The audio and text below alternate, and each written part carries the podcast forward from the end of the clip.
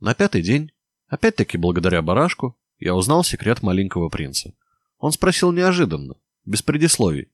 Точно пришел к этому выводу после долгих, молчаливых раздумий. Если барашек ест кусты, он и цветы ест. Он ест все, что попадется.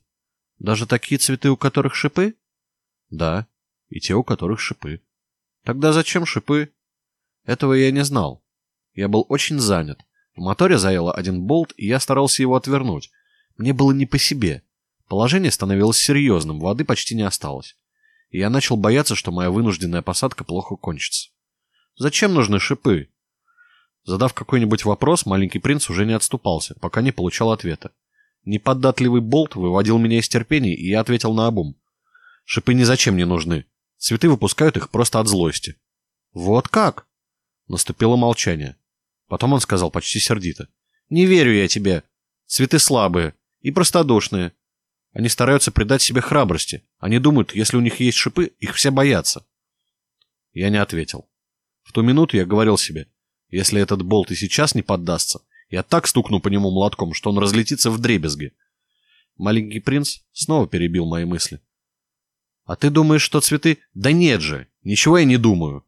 Я ответил тебе первое, что пришло в голову. Ты видишь, я занят серьезным делом. Он посмотрел на меня в изумлении. Серьезным делом? Он все смотрел на меня, перепачканный смазочным маслом, с молотком в руках. Я наклонился над непонятным предметом, который казался ему таким уродливым. «Ты говоришь, как взрослые», — сказал он. Мне стало совестно. А он беспощадно прибавил. «Все ты путаешь. Ничего не понимаешь». Да, он не на шутку рассердился. Он тряхнул головой, и ветер растрепал его золотые волосы. «Я знаю одну планету.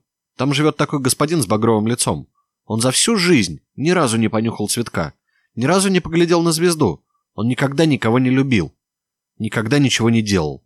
Он занят только одним, складывает цифры. И с утра до ночи твердит одно. «Я человек серьезный, я человек серьезный. Совсем как ты». И прямо раздувается от гордости. А на самом деле он не человек. Он гриб. Что? Гриб. Маленький принц даже побледнел от гнева.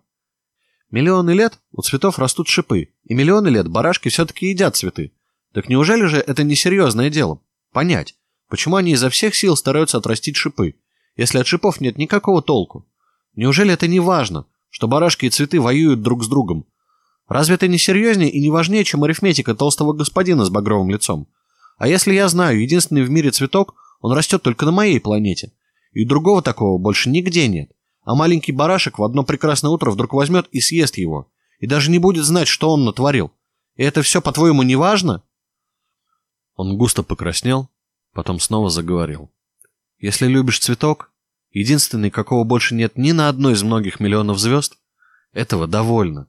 Смотришь на небо, и ты счастлив, и говоришь себе, где-то там живет мой цветок. Но если барашек его съест, это все равно, как если бы все звезды разом погасли. И это, по-твоему, не важно?» Он больше не мог говорить. Он вдруг разрыдался. Стемнело. Я бросил работу. Я и думать забыл про злополучный болт и молоток. Про жажду и смерть. На звезде, на планете, на моей планете по имени Земля плакал маленький принц. И надо было его утешить. Я взял его на руки и стал баюкать. Я говорил ему, цветку, который ты любишь, ничего не грозит. Я нарисую твоему барашку намордник. Нарисую для твоего цветка броню. Я... Я не знал, что еще ему сказать. Я чувствовал себя ужасно неловким и неуклюжим. Как позвать, чтобы он услышал? Как догнать его душу, скользающую от меня? Ведь она такая таинственная и неизведанная. Это страна слез.